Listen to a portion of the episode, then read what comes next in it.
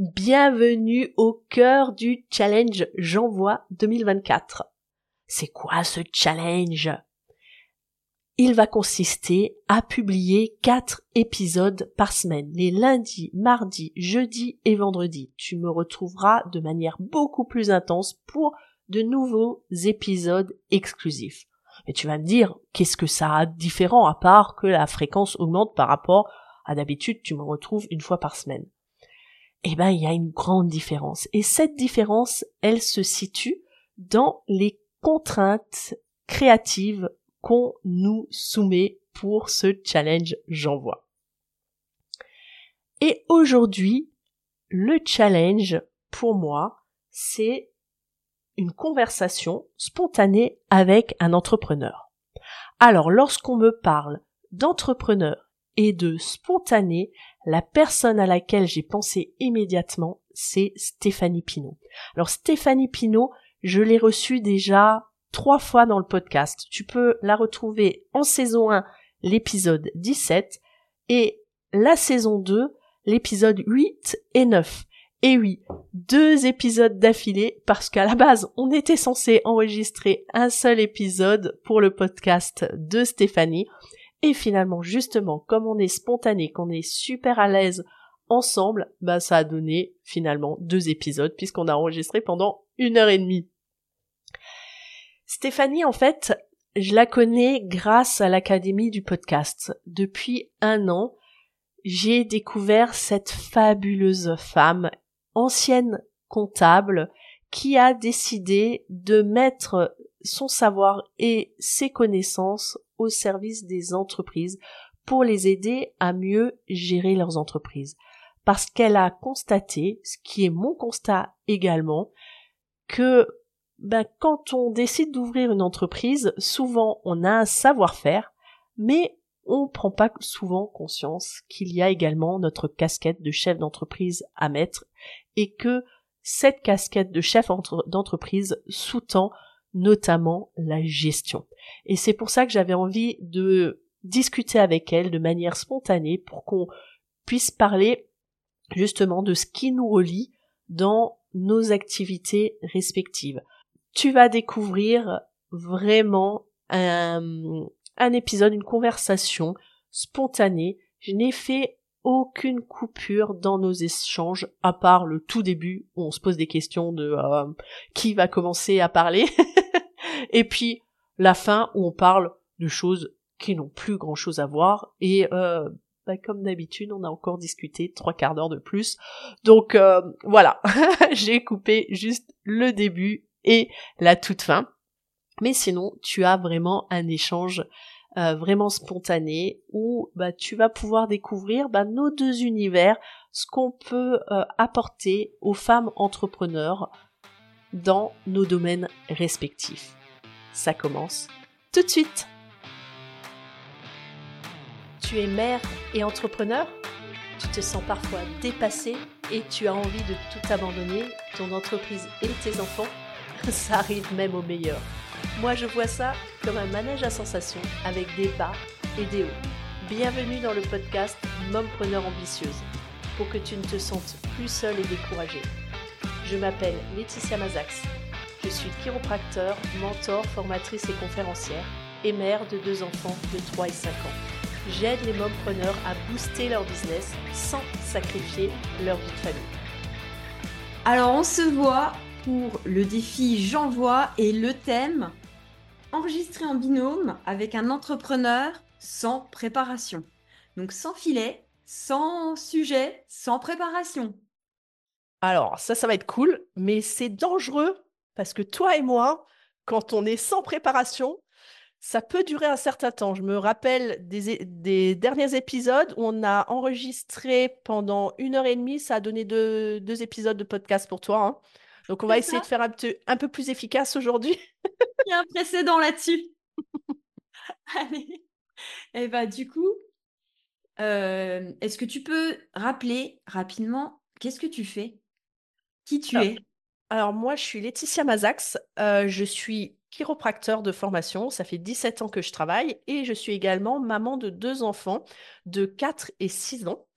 et bah, je développe une nouvelle activité qui est celle de l'accompagnement des mamans entrepreneurs parce que, bah, quand j'ai eu mes enfants, bah, j'ai découvert tout un autre monde et j'ai fait face à des nouveaux défis Heu, que je n'avais pas imaginé. Et donc du coup, j'ai dû, heu, chercher des solutions, me former et cetera. Et entre autres, tu as fait partie d'une partie de de ma formation d'entrepreneur. Et heu, bah, maintenant toute cette expérience, ben, j'ai à cœur de la partager, d'accompagner des entrepreneurs, des entrepreneuses, qui sont mamans pour les aider à déplacer ces ces défis d'être à la fois maman et entrepreneur et qu'on n'a pas besoin de choisir entre les 2 et moi, ça a été vraiment un booster quand j'ai eu mon enfant Heu, beaucoup de gens pensent que c'est, quelque chose qui va nous freiner. Ben moi, ça a été un booster parce que, bah, maintenant, on va dire, je pouvais plus, j'avais quelqu'un dont il fallait que je m'occupe, en gros. Heu, avant, il y avait que moi, si entre guillemets, si je me plante, heu, si si si j'ai moins de consultations, moins de chiffre d'affaires, moins de revenus, bah, moi, je m'adapte. Mais quand on a un enfant à s'occuper, bah, j'avais une responsabilité en plus et du coup, Ouais. ça a été un booster pour développer mon activité et heu et surtout hiérarchiser, m'organiser et je me suis rendu compte grâce à l'arrivée de mon enfant que j'étais pas du tout organisée, quoi. Ça partait dans tous les sens et c'est là où j'ai compris pourquoi j'avais du mal à développer mon activité. C'est que j'avais un savoir-faire, mais je n'avais pas le, le faire savoir. Je savais pas faire savoir et je me por je mettais pas ma casquette de chef d'entreprise. Cette Donc, heu, fameuse casquette de gestionnaire où on parle stratégie, administratif aussi, c'est quand même ouais, important, trésorerie, bien sûr humain et risque. Ça, c'est clair, elle est primordiale. En plus de la casquette production et vente. ouais. Et toi, Stéphanie? Et Es-tu ben, moi, je suis Stéphanie Pinault, co-créatrice de la troisième dimension, cette dimension où justement on parle gestion, parce que c'est pour moi le troisième pilier de l'entrepreneuriat. Et j'ai co-créé donc cette, heu, cette société avec mon mari, donc on travaille en couple. Heu, on a 2 ados, donc le sujet de s'organiser avec les enfants, heu, ça me fait sourire parce que, mmh, mes enfants sont donc grands. Mon premier est né en 2006, ma deuxième est née en 2009 et j'ai créé mon entreprise en 2012. Je me suis lancée entrepreneuse quand mes enfants étaient tout petits j'ai passé mon mémoire d'expertise comptable quand ma fille, heu, avait encore des couches et c'était vraiment, sportif justement. Et l'organisation en effet, c'est quelque chose de primordial. Mais on rejoint l'humain et le prendre soin parce que tu dis qu'il faut faire savoir son savoir-faire, mais là-dedans, on a tendance à s'oublier soi et en tant que maman moi, l'impression que j'avais, c'était d'être, heu, Wonder Woman le matin, d'enfiler, heu, mon petit, heu, ma petite, mon petit diadème, ma cape, mes bottes et c'était parti pour une journée, de Wonder Woman, quoi, hein. C'était du non-stop jusqu'à ce que j'enlève le diadème, la cape et les bottes pour aller me coucher. Est-ce que tu fais enlever ça, aux gens? Aux mamans, du coup? Alors l'objectif, c'est de l'assumer, de savoir aussi en effet, de temps en temps, pas se mettre la pression parce qu'on s'en met énormément. Ah Quand oui. on est maman entrepreneur, heu, je pense qu'on veut, être parfaite partout et on veut pas qu'on nous reproche que: «Ah bah, elle entreprend et elle délaisse sa famille» et on veut pas non plus, heu, qu'on nous reproche: «Bah, elle a des enfants, elle délaisse son sa carrière», heu, donc il faut aussi savoir, accepter que chaque chose en son temps et moi, par exemple, quand, c'était il y a deux trois ans, heu, j'ai pris la décision de m'arrêter pendant 3 mois, de prendre une remplaçante parce que je sentais que j'avais un besoin d'être avec mes enfants, d'être avec mon compagnon et que, heu, mon compagnon, heu, étant exploitant agricole, la période d'été, bah, il est pas très disponible. Donc beaucoup de choses reposent sur mes épaules pour la gestion des enfants et de la maison et ça faisait trop gérer les enfants petits, gérer les repas, heu et gérer mon entreprise, ça me faisait trop et donc du coup, j'ai pris cette décision de chef d'entreprise, je pense qu'on peut le dire, hem, de dire: «Bah, je délègue, je prends une remplaçante pendant 3 mois, je me mets en off». Alors, quand on est chef d'entreprise, on se met jamais totalement en off, ce que je me suis rendu compte, heu, par la suite et je me suis rendu compte que heureusement que je l'ai fait parce que je pense que malgré le fait que cette décision, je l'ai pris pratiquement un an avant et je pense que heureusement que je l'ai prise parce que je me suis rendu compte pendant ce temps-là que j'étais à la limite du burn-out parce que je me suis retrouvée euh, à un moment donné tellement éreintée, j'étais dans mon lit en train de pleurer, dire j'en peux plus, je supporte plus mes enfants, j'ai envie de vendre mes enfants. Euh, et je dis souvent cette phrase euh, qui, je pense qu'il faut dire à tous les, toutes les mamans entrepreneurs, ça peut arriver de craquer. Et j'ai eu une phrase où je me suis dit, c'est soit eux, soit moi par la fenêtre. Euh, et quand je me suis sentie ressortir ça, je me suis dit, j'ai besoin d'aide, il faut que je fasse, c'est heureusement que j'ai fait cette pause et il faut que je demande de l'aide dans mon entourage et que je m'entoure et que je dise à mon compagnon que, bah oui, il a beaucoup de travail à la période de la moisson, mais il faut qu'il faut qu'il comprenne qu'il a, il faut quand même qu'il me soutienne et qu'il m'aide à ce moment-là et qu'il me demande pas de, en plus, ramener les repas pour euh, tous les gens qui aident, tous les saisonniers, euh, parce que j'ai des enfants sous bras, quoi. Euh, et que c'est tu pas... parlais des repas tout à l'heure, on est d'accord, c'est pas juste les repas de tes enfants et de toi, c'est les repas de toute l'exploitation agricole. Voilà. À la période de, la moisson, ben, il y a facilement 5-6 personnes. Et puis, euh, il m'appelait à 6h30 du soir en me disant Est-ce que tu peux nous faire une salade, nous ramener à manger au champ? Oui, tu m'aurais prévenu ce matin, j'aurais peut-être pu lancer les pâtes à cuire et tout. Et là, bah, les enfants, faut que je les fasse manger aussi. Je les emmène sous bras. Moi, je suis crevée, j'aime pas me coucher tard. Bref. Donc voilà. Donc, ce que je transmets, c'est aussi cette notion de, se lâcher la grappe et d'accepter qu'il y a des moments où bah, on fait moins de choses parce que je m'étais mis plein de choses, je voulais faire plein de choses et je me suis dit, ma mère, tout simplement, j'ai appelé ma mère et ma mère m'a dit, appelle Picard ou Thirier, fais-toi, remplis-toi le congélateur de plats cuisinés et c'est OK, ça va être quelques semaines, quelques mois. Si tu fais pas du frais, c'est pas grave. Et mon jardin, que, que j'ai envie de faire un jardin, bah, il a été un peu plus en jachère cette année-là. Et, c'est OK. J'avais semé des choses, mais j'ai pas eu le temps de les ramasser, de les transformer, tu vois. C'est rigolo ce que tu dis, parce qu'en fait, moi, j'ai eu le même conseil d'une amie. Si tu écoutes Sophie, merci beaucoup. Euh, qui un, soir, elle travaillait, euh, elle était infirmière psychiatrique dans l'hôpital qui était pas très loin de chez moi, et un soir, elle finit son service et elle passe boire un café. Et il était peut-être 9h30 du soir, et hum, et moi, j'étais en train de faire la popote euh, pour le lendemain, avec à couper mes petits légumes bio pour les enfants qui étaient encore tout petits. Et elle me regarde faire, elle me dit, mais t'es en train de faire quoi là, à cette heure-là? Bah, la nourriture pour demain. Je mais tu blagues Mais tu te rends compte des journées que t'as Tu veux pas acheter des petits pots comme tout le monde? Et j'ai lâché ce côté perfectionnisme pour la nourriture. Et aujourd'hui, mes enfants sont ados, ils vont parfaitement bien, ils mangent des hamburgers et des kebabs comme tous les ados du monde. en tout cas d'Occident. Euh, et, merci à elle, parce que je pense qu'à ce rythme-là, en effet. Euh, alors, moi, j'ai fini par me griller parce que, parce que la perfection, j'ai eu du mal à la lâcher. Mais vachement plus tard, en fait. merci à elle, parce que ça m'a donné un souffle, euh, le fait de me lâcher la grappe, ouais. Il y a une autre. je voudrais t'emmener sur, sur un autre bord, c'est quand on est entrepreneuse, pour assumer son entreprise, pour pouvoir déléguer, pour pouvoir euh, justement se lâcher la grappe, il y a un moment, il faut être capable d'assumer ses prix. Est-ce que tu es OK avec ça?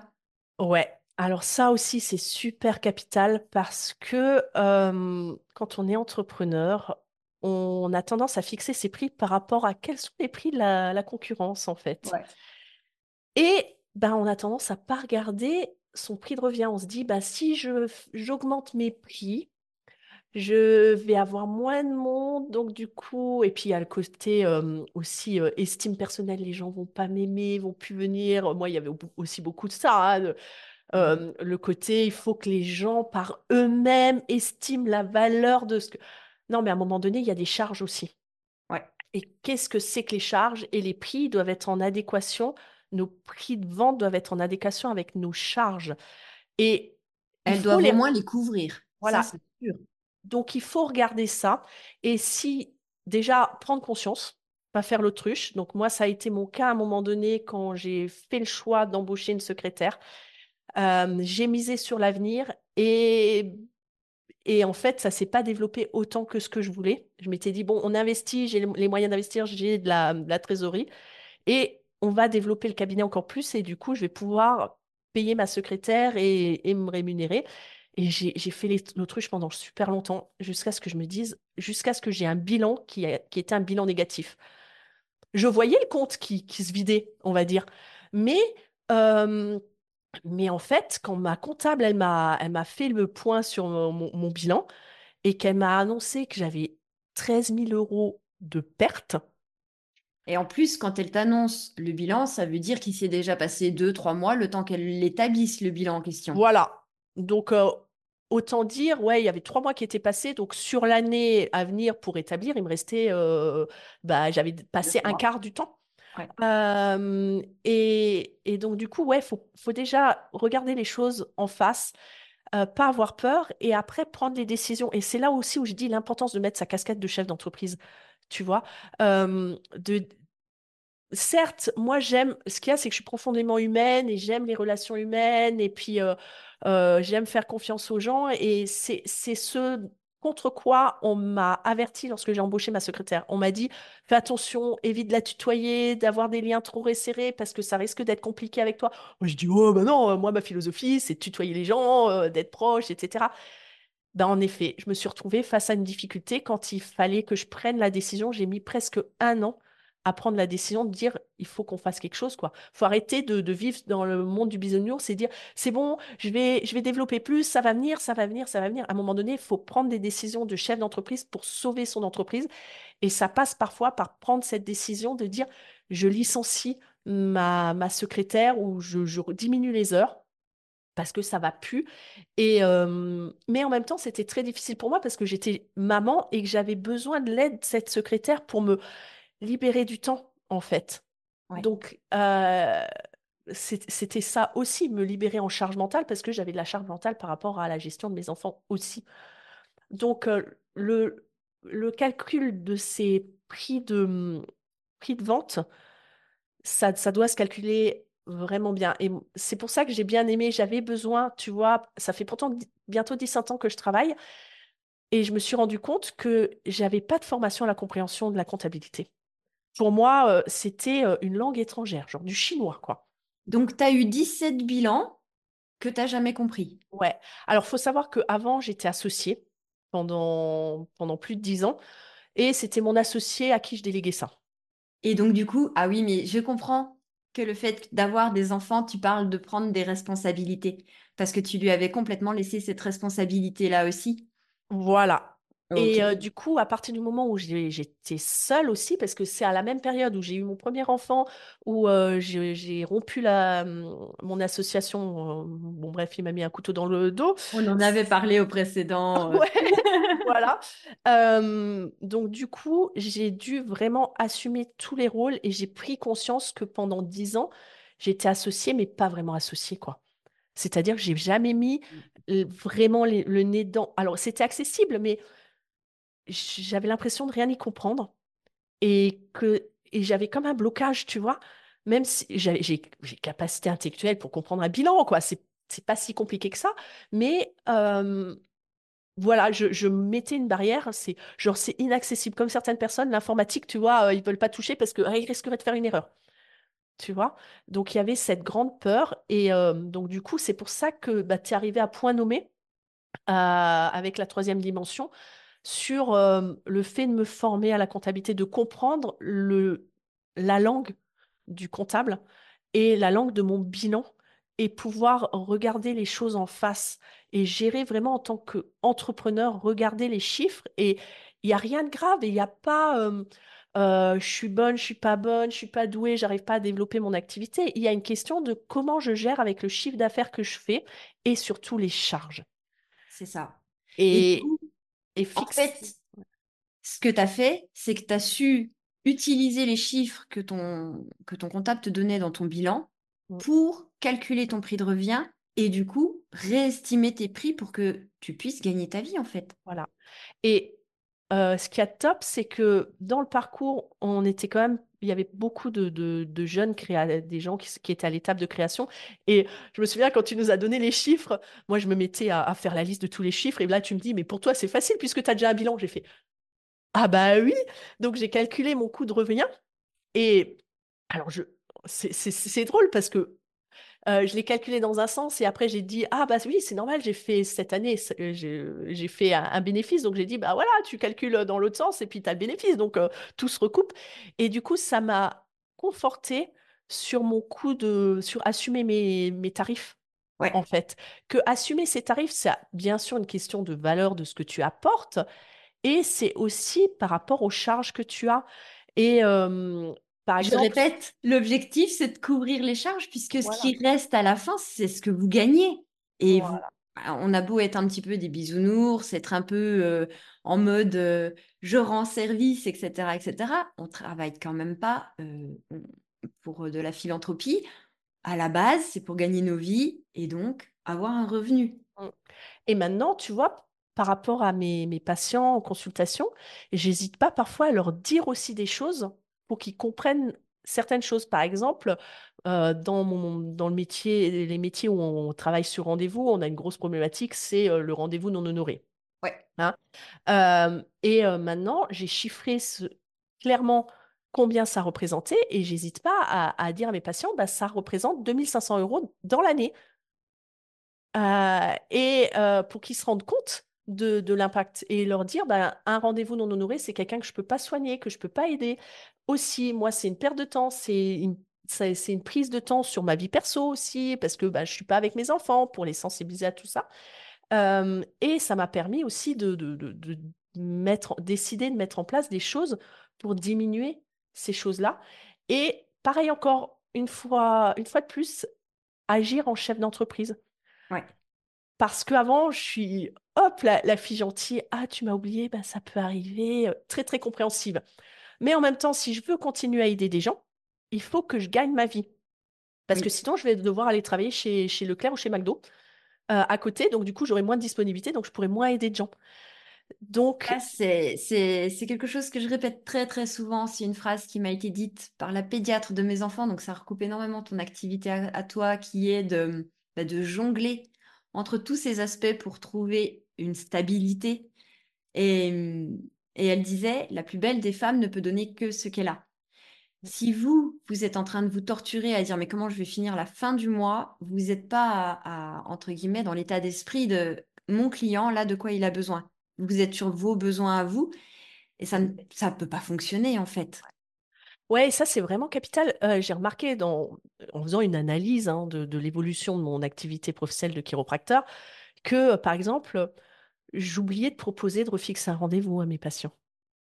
Ça peut paraître bête, mais pa parce qu'on est dans l'ego, on veut on voudrait que l'autre soit dans la demande, mais en même temps, si tu proposes pas ce que tu peux lui apporter et j'ai changé toute ma stratégie, tu vois? Maintenant, Ah, je leur sais pas si c'est que de l'ego. Je pense aussi que des fois, on a peur de déranger. Tu vois? Enfin, alors après, c'est de l'ego, mais c'est l'autre face de l'ego. C'est ouais, pas le: «Il me rappellera parce que je suis trop douée». C'est: ouais. «Oups, j'ose pas déranger», mais ça reste quand même de l'ego, je suis d'accord. Mais il y a ces 2 faces qu'il faut qu'il faut voir parce que que nos auditrices ne se disent pas: «Ah non, moi c'est bon, c'est c'est pas parce que je suis trop forte que que je propose pas, c'est parce que j'ose pas, ça ne me concerne pas». C'est la même pièce. Ouais et puis, il faut se souvenir, heu, j'aime beaucoup la la phrase de Marco Bernard de l'Académie du podcast, heu, qui dit, «Vendre, c'est servir», en fait et quand on fixe son son prix, il faut penser à ça, que c'est à la fois pour couvrir nos nos charges, c'est pour se servir soi et c'est pour servir la personne. On apporte une solution à la personne et et parfois, ouais, quand je je suis à à me dire: «Oui, est-ce que, mon prix, vaut ce que ce que je demande?» et Bah, j'essaye de me remémorer aussi les les retours que j'ai quand les gens, ils rentrent dans mon cabinet et qu'ils me disent: «Ah, c'est super accueillant, on se sent bien et tout». Je me dis: «Ben, j'apporte quand même il y a pas que le soin et j'apporte aussi autre chose que les dont les gens ont besoin bien et sûr, le cadre. mes mes confr mes confrères ou mes concurrents, n'a n'apportent pas» et donc du coup, ça, ça peut valoir quelque chose et Ça, en business, pour moi, c'est vraiment ce qui ressort, c'est la stratégie, en fait.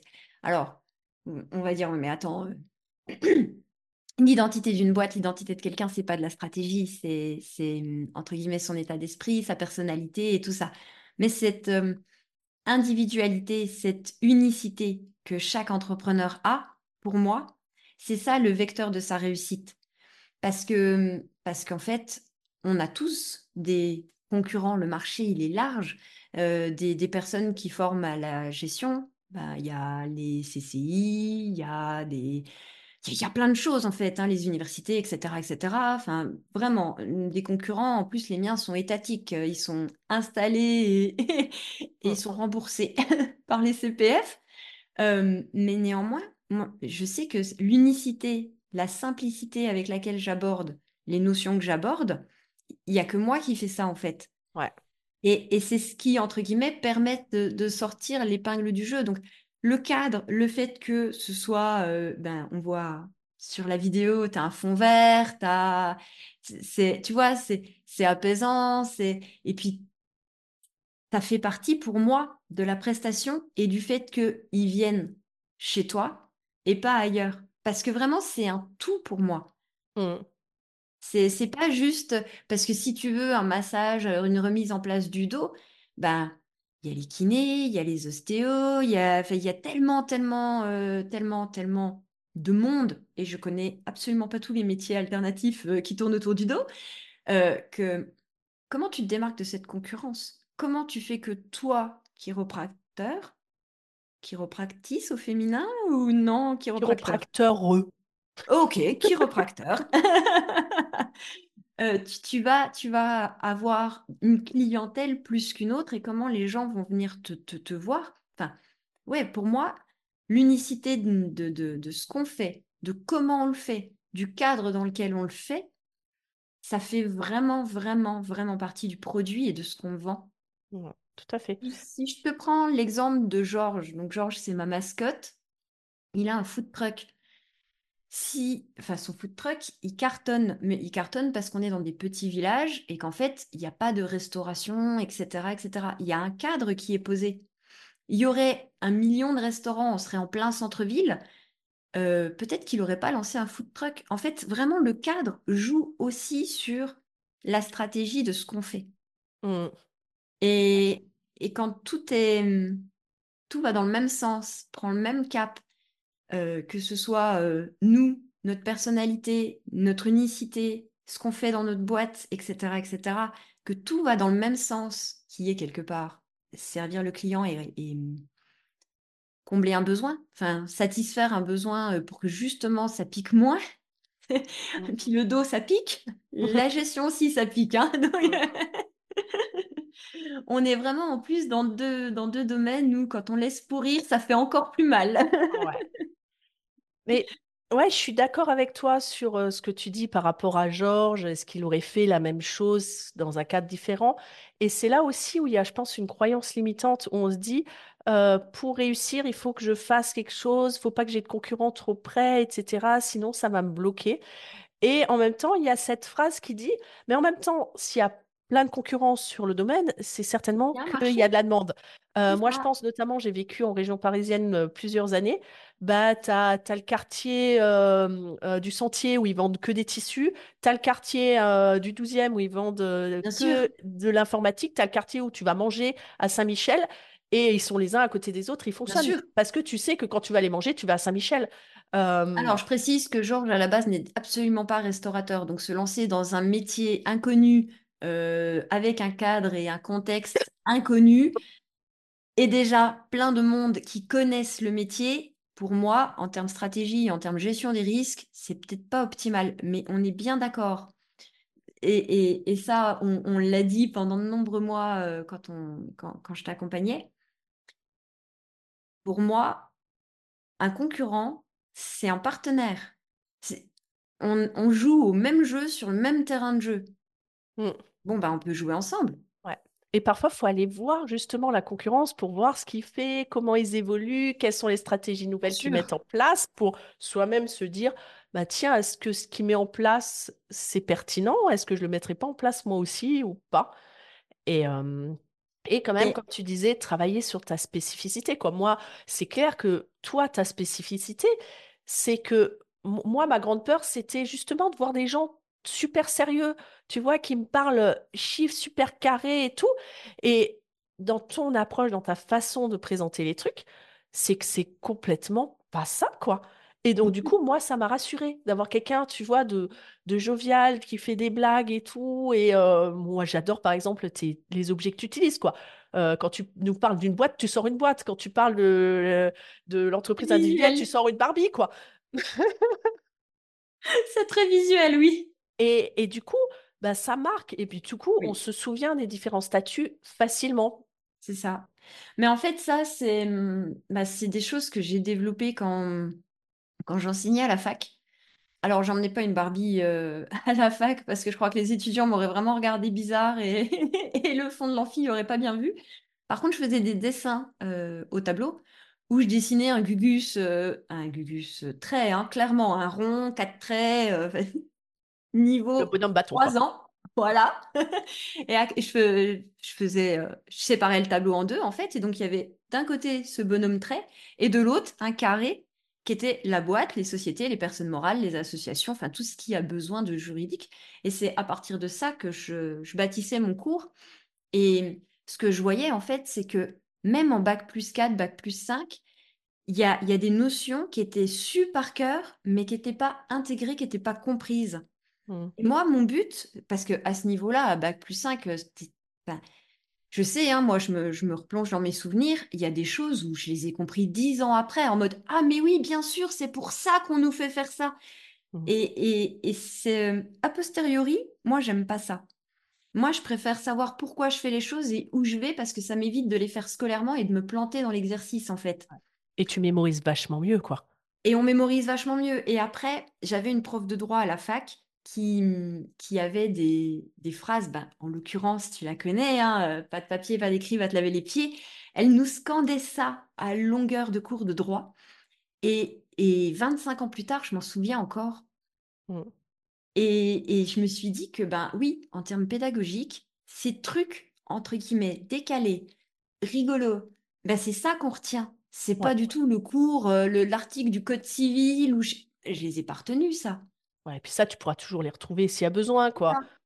Mais les, les trucs importants, les principes de base, ouais, je, suis vraiment comme toi. Moi, je, mm, ce que tu ra- racontes, moi, je l'ai vécu dans mes études, par exemple, parce que pour devenir chiropracteur, avant de devenir chiropracteur, euh, j'ai fait une première année de médecine. Et euh, la première année de médecine, j'ai appris des notions en anatomie parce qu'il fallait les apprendre, j'y comprenais rien. Et moi, mon fonctionnement, c'est de comprendre. Donc, j'ai perdu mon temps, entre guillemets, dans les bibliothèques parce que j'avais besoin de comprendre. Ouais. Et euh, bah, du coup, je bah, je, je- par rapport aux autres qui apprenaient juste bêtement, j'ai perdu du temps. Donc, du coup, euh, bah, j'ai pas été reçue au numerus clausus à quelques points près. Et quand j'ai décidé de, débuter des études de chiro et qu'elles ont commencé, j'ai, comme toi, j'ai revu des choses que j'avais vues un ou deux ans avant en, en première année de médecine et j'ai fait Ah, c'est ça, ce truc-là, CN5, CN6. Ah, c'est le cranial nerve qui sort par là. Ah, bah ouais, bah maintenant je m'en souviens. Tu vois? Euh, parce que ça nous avait pas été expliqué, parce que l'objectif c'était juste d'aller à un concours et de, de- d'emmagasiner des, des notions, quoi. Ouais. Et, et c'est là où tu te rends compte de la débilité de la formation parfois. Tu te dis, mais on n'est pas en train de vouloir nous transmettre et qu'on mémorise des choses, on veut nous, nous sélectionner, nous, nous bourrer le crâne et tout, quoi. Et, et beaucoup de formations sont bâties comme ça. Elles sont bâties sur le fait de transmettre la théorie, de transmettre les notions, de transmettre... Et, moi, j'ai 25 ans de- d'expérience derrière moi où je vois des entrepreneurs euh, réussir pour certains, échouer pour d'autres, et, et où en 25 ans, ben, il y a un moment, tu, tu finis par tirer des conclusions, quoi. Et tu vois bien que c'est ceux qui ont compris les mécanismes et le fonctionnement de l'entrepreneuriat qui y arrivent, pas ceux qui ont les théories de comment, comment on, on fait telle ou telle déclaration, mais que cette théorie-là. Que le reste, ils n'ont pas pris de hauteur et il n'y a pas de stratégie, il n'y a pas de gestion administrative. Mm. Tu me parlais de Marco Bernard, ça tombe bien parce qu'on s'est vu il y a peu de temps et il me disait, euh, on parlait gestion, et il me disait que bah, lui, en ce moment, ça lui convenait pas la manière dont il gérait sa boîte parce que il était en réaction. C'est-à-dire que la déclaration, elle était à faire, mettons, pour le 15, et ben elle était faite le 14-15, mais du coup, il avait pas, ils n'étaient pas dans l'anticipation, ils n'étaient pas proactifs, et qu'ils ne pouvaient pas utiliser ces chiffres-là euh, pour, en tirer des choses au moment où il y aurait fallu, parce que justement, ils n'étaient pas dans la gestion, mais dans la réaction. Et que c'était leur euh, objectif un peu euh, de l'année, du début d'année 2024, c'était justement de, pouvoir gérer ça correctement. Parce que, bah, correctement, c'est tout à fait bien fait. hein. La question, elle n'est pas là. Elle est sur l'opportunité de ce qu'on fait de cette obligation. Elle est, euh, OK, tu as, fait ta déclaration et maintenant, tu fais quoi de l'information que tu as eue là-dedans? Mmh. Ah bah non, tu es déjà en train de courir parce que tu es déjà en retard pour la prochaine déclaration. Eh ben on verra l'analyse plus tard, c'est pas grave. Ça, tu vois, cette gestion-là de se dire, qu'est-ce qu'ils disent mes chiffres? Qu'est-ce que stratégiquement ça veut dire? Qu'est-ce que je peux en tirer et quelle décision je vais devoir prendre? Quelle action je vais faire derrière pour pouvoir gagner ma vie? On en revient toujours au même, hein, euh, clairement. Hein, tout tourne autour de ça. Cicéron disait déjà, c'est le nerf des affaires, l'argent. Donc, comment, comment vous gardez ça, en fait? Comment, comment vous, vous Comment on jonglez avec... et ouais et puis c'est c'est quelque chose d'avoir des chiffres parce que moi, si tu veux, des chiffres, j'en suivais à un moment donné, mais je suivais uniquement le chiffre du nombre de consultations, du nombre de, de nouveaux patients, etc. Ce qui était déjà et mon chiffre, mon chiffre d'affaires, clairement, par semaine, par mois. Je m'étais fait des beaux, des belles courbes et tout, c'était top. Euh, mais je, je, je- encore une fois, je mettais pas en parallèle l'évolution de mes charges. Quoi. Je me disais, oh, t'es large, c'est bon, il y a de l'argent sur les comptes. Et, Ouais. et après, comme tu le dis, qu'est-ce qu'on fait de ça? Au niveau stratégie? D'accord, tu as des chiffres, ça évolue, ça évolue bien et tout, mais quelles sont les décisions que tu prends en tant que chef d'entreprise par rapport à ça? Est-ce que les chiffres que tu as, ils sont bien? Est-ce que tu veux les changer? Est-ce que tu veux diminuer certains chiffres? Est-ce que tu veux les augmenter? Et quelle est la stratégie que tu mets en place? Et moi, des stratégies, j'en mettais à l'appel en place, tu vois? Et c'est à ça que m'a servi aussi quelque part ma, secrétaire, parce que des, des, des stratégies, j'en avais plein la tête. Des idées, j'en avais plein la tête.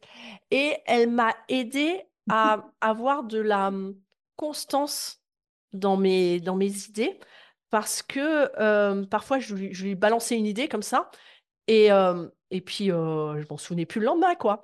Et le lendemain ou une semaine après, elle revenait vers moi, tiens, qu'est-ce qu'il en est de ton idée là? Qu'est-ce qu'on fait? On la met en place ou pas? Et là, on se posait et quelle est la stratégie? Et j'avais une réunion toutes les semaines avec elle où on définissait la stratégie communication, etc. Mais parfois pas assez. On était parfois aussi que dans la réaction, euh, comme, comme te le disait Marco, à la réaction à la semaine. Et, j'ai appris petit à petit à, prendre des décisions sur trois mois, sur un an, des décisions stratégiques, combien tu, tu vas investir dans tel ou tel domaine ou pas. Imagine une randonnée. Tu, tu vas pas du tout la préparer de la même manière si c'est une randonnée de si, en fait juste tu te rends à la plage euh, avec tes tongs que si tu vas gravir le mont Everest en fait. Ouais. Et, et la stratégie de réaction, c'est une stratégie de tongs, c'est du court terme. Ouais. C'est super le court terme, mais c'est du court terme. Sur le long terme, vous voulez aller où concrètement? C'est quoi le cap? C'est marrant que tu utilises cette phrase parce que ça, c'est quelque chose que je, je partage aussi beaucoup euh, auprès des mamans que j'accompagne. C'est euh, pour moi définir son plan stratégique, c'est euh, utiliser un GPS et rentrer notre destination dans le GPS. Euh, alors ça peut être une carte aussi, mais savoir où on veut aller et après prendre la décision. Est-ce qu'on veut plus passer par les nationales? Est-ce qu'on veut plus passer par l'autoroute parce qu'on veut aller droit à la direction? Et si tu veux aller droit euh, à la destination, bah, ça va te coûter le payage, quoi. Donc, c'est- dans notre entreprise, ça va être quoi? Bah, payer quelqu'un qui va faire pour nous, ou bien payer une formation pour accélérer les choses et arriver plus vite à destination. Ou bien tu te dis, j'ai le temps, et puis je prends les, petites routes, et puis, puis j'arriverai aussi, mais en plus de temps, mais ça me coûte pas le péage, quoi. C'est ça, c'est tellement ça. En même temps, c'est pas pour rien hein, qu'on enregistre ce fameux épisode euh, en binôme, sans, sans préparation. On sait très bien que l'une comme l'autre, on va dans le même sens. Il n'y avait Ouais. pas de danger. On espère qu'on ne va pas dans le mur. On suit les indicateurs. Voilà. Mais bon, on pourrait, on pourrait s'adapter. On est, on est tellement folle que même euh, dans le mur, on grimperait au mur, nous. L'agilité. Voilà. C'est bon pour toi? Tu penses que... Ouais, on- je pense qu'on a bien, bien échangé euh, sur, euh, sur le coût de revient, sur euh, assumer ses prix, savoir monter ses prix aussi quand il le faut. Moi, ce que j'aimerais, c'est qu'en fait, les auditeurs nous donnent leur avis, euh, à savoir s'ils ont aimé ce format de discussion et d'échange complètement pas préparé du tout, donc spontané, et, hum, et si les sujets les ont intéressés, à savoir, euh, est-ce que ça vous tente qu'on refasse des discussions spontanées comme ça avec Laetitia? Dites-nous Ouais. tout, parce que franchement, euh, on kiffe. ouais, voilà, c'est ça. Donc, si vous kiffez, Bon, bah c'est top, on va en faire d'autres. Ça, on peut refaire le, le format et on a, mais alors euh, parce que on a déjà passé quelques heures à papoter avec Laetitia, on a encore des sujets en stock, mais au large. Voilà. Donc dites-nous, dites-nous si ça vous plaît. euh, qu'est-ce que vous avez apprécié le plus? Euh, quelle est la- a été la prise de conscience peut-être grâce à nos échanges que, que nos auditeurs ont pu faire? Donc euh, ils peuvent nous partager ça sur nos différents réseaux qu'on mettra en lien dans, dans nos différents podcasts, hein, euh, soit la troisième dimension pour Stéphanie et euh, moi sur Mompreneur Ambitieuse ou sur Laetitia Mazax. Alors, le podcast, c'est la gestion dans son plus simple appareil. Ah oui, oui, ça, il faut que tu le dises. Et le titre montre tout l'univers de Stéphanie avec Georges qui a poil. Le but, bien évidemment, c'est que vous, vous ne soyez pas à poil. Merci à toi, Stéphanie, et merci à nos éditeurs de nous avoir supportés pendant une trentaine de minutes, là. Supporter des trucs et astuces, des pépites. Supportés, ils nous ont soutenus. Supporter en tant que supporter, ok Voilà, voilà, on peut l'entendre. Ah, ça, il n'y a pas un épisode qui s'en vient sur euh, des mots qui ont un double sens euh, dans, dans J'envoie? Et les si jours on va jouer sur les mots, oui, bientôt, très bientôt. Une bonne transition, tu vois. Je t'ai lancé la perche pour la, la perche pour C'est quand même pas l'épisode suivant. hein. Oui. Bon, ben, on, on va les laisser. Hein. On va les on va laisser. vaquer à, à la gestion de nos, nos entreprises. Bon, on va être franc, je pense qu'on va encore papoter un petit peu, euh, un petit temps en off. En tout cas, on vous dit bonne journée et que Bonne la gestion soit avec vous. Que l'équilibre entre parentalité et business soit Ah, Dynamique. di- ouais, euh, ouais, Parce qu'il est dynamique. stable. Voilà. À bientôt. À bientôt. Au revoir.